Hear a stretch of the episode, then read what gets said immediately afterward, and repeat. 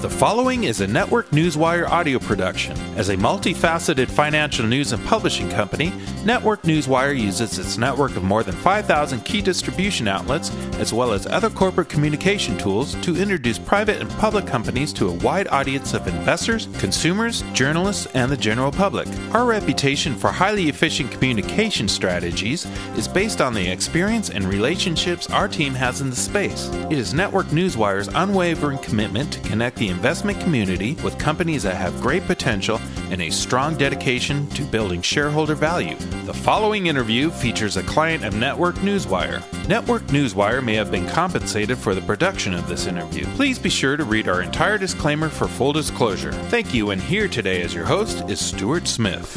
Welcome, one, welcome all to another online business briefing where you know we shine a spotlight on some of the smartest and freshest plays here in the market today. Now, to that end, we are speaking with Pacific Rim Cobalt Corp. They're traded under the ticker symbol PCRCF here in the States. On the Canadian Stock Exchange, their ticker symbol is BOLT, B O L T.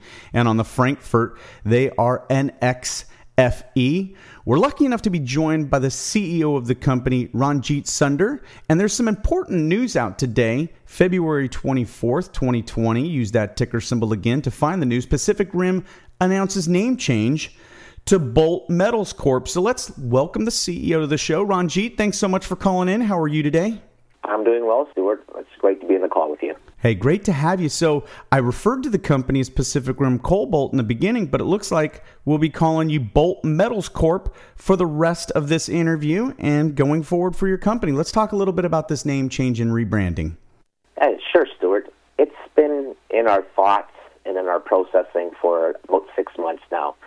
Most companies are operating on drill bit success and hoping for exploration results we did all of that in 2018 and 19. So now we're transitioning and rebranding our company from a resource specific player to more part of the electric vehicle supply chain in Asia.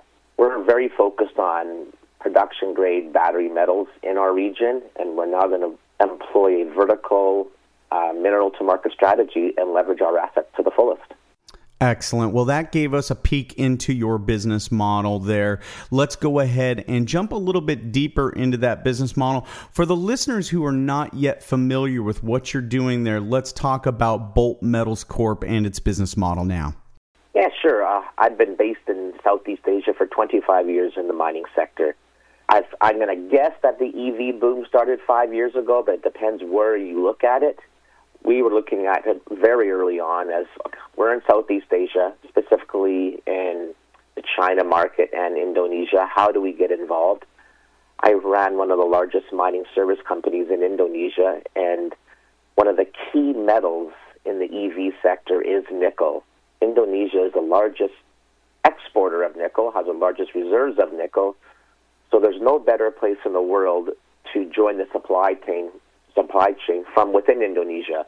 We started looking at projects which would help us be part of the supply chain, and we secured our Cyclops Nickel Cobalt project back in 2017 with the goal of that project having enough quality ore with the right mineralization to be processed into battery metal products and service the Asian market, specifically China. Well, very good. Let's look back on 2019 because, as you just pointed out, as the CEO of the company, a lot was accomplished in that year. As you look back on 2019, what do you see as some of the major milestones for the company that you were able to achieve? Yes, 2019, I'll uh, use the word pivotal, though it's overused by a lot of people, a pivotal year for us. All of our drill results exceeded expectations. Our nickel intersections, which start at surface, exceeded expectations. All that information is on our website at boltmetals.com. But from a drilling standpoint, uh, from a permitting standpoint, everything solidified as to what we hoped the project was and what it actually is. We then took the next step of sending a lot of our ore to our, our materials to a processing plant to see is this going to be able to be processed in such a way that we can start to talk to offtake partners and the results were incredible 99% recovery on the nickel, I believe it was 96% on the cobalt. So 2019 showed us that our project has the criteria that fits the supply chain for the EV sector in China and Asia. Well, as I mentioned, you're the CEO of the company. You gave us a little bit about your background. Let's talk about the key players on your team, including yourself, and what you guys bring to the table as a team of management, as well as advisors and consultants to the company. Let's talk about the leadership. Sure. Myself, we've talked about, I've been in Asia 25 years, focused on mining projects and investment banking. Our country manager, Andre Talaska, has 25 years operating projects in Southeast Asia and Australia in the nickel sector. He's very familiar with Indonesia, having lived there for so long.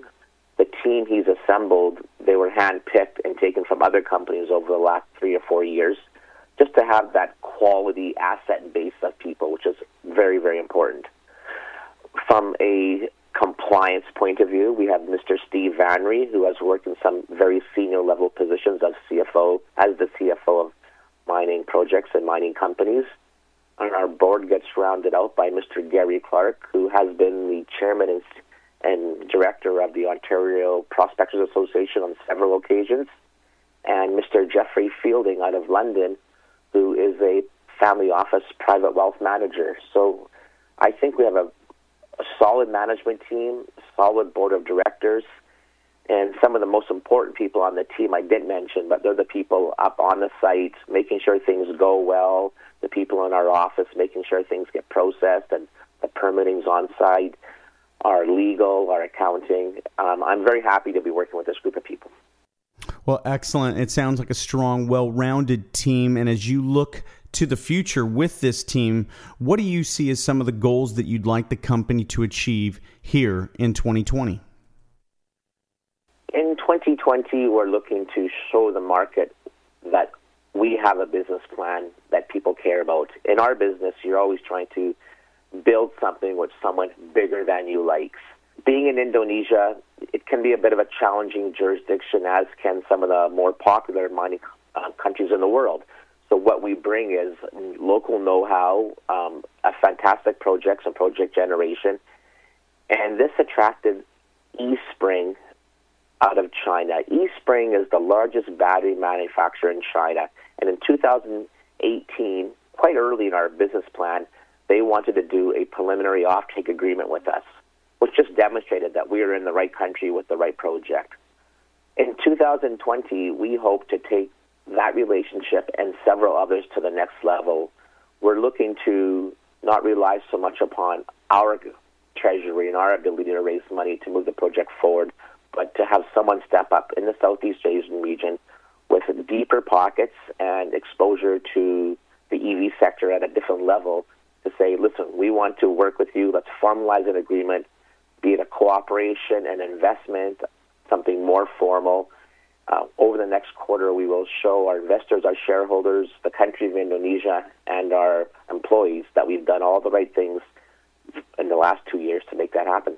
Ranjit, you're definitely in one of the hottest sectors, but you're also in one of the hottest geographic locations. Indonesia is really just a hotbed. We hear about it in the forefront of news. Give us your take as somebody who's immersed there, the evolution of Indonesia and what's happening there right now. I would have to say that currently, 2019 and 2020, Indonesia has not been more supportive than people in the resource space, mining space. There's been over $20 billion committed in nickel projects for Indonesia by companies such as Sumitomo Metals. Uh, Toyota's committed $2 billion to be spent by 2023, all focused on EV, electric vehicles, in that space. That kind of money and commitments do, do not come in without government support. The president of Indonesia, Joko Widodo, has publicly said, we want to process raw materials from our resources and be the leader in the world in the supply chain. The ministers are supporting all of this development as well.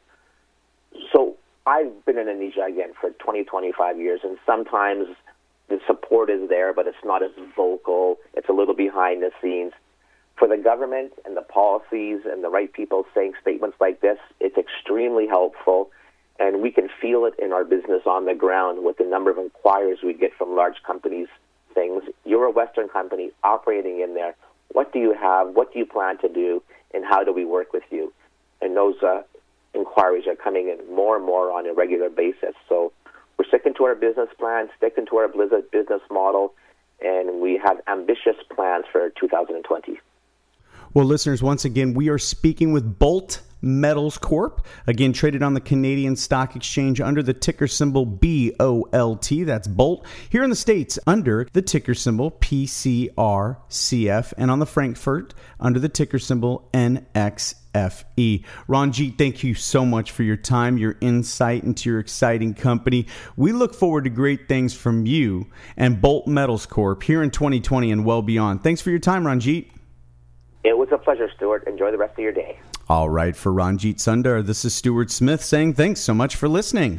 This audio interview is an original broadcast provided by Network Newswire, a multifaceted financial news and publishing company delivering a new generation of corporate communication solutions, including news aggregation and syndication, social communication, and enhanced news release services. Network Newswire may receive payments for corporate communications relations, as well as various press releases and social media solutions solutions provided to its clients. You should assume that officers and directors of Network Newswire or financial analysts mentioned hold a position in and may intend to trade these securities for their own accounts. This interview is not an offer or recommendation to buy or sell securities. Information in this broadcast is presented solely for informative purposes and is not intended to be nor should it be construed as investment advice. As in all investments, an investment in the featured company carries an investment risk. Listeners should review the company thoroughly with a registered investment advisor or registered stockbroker.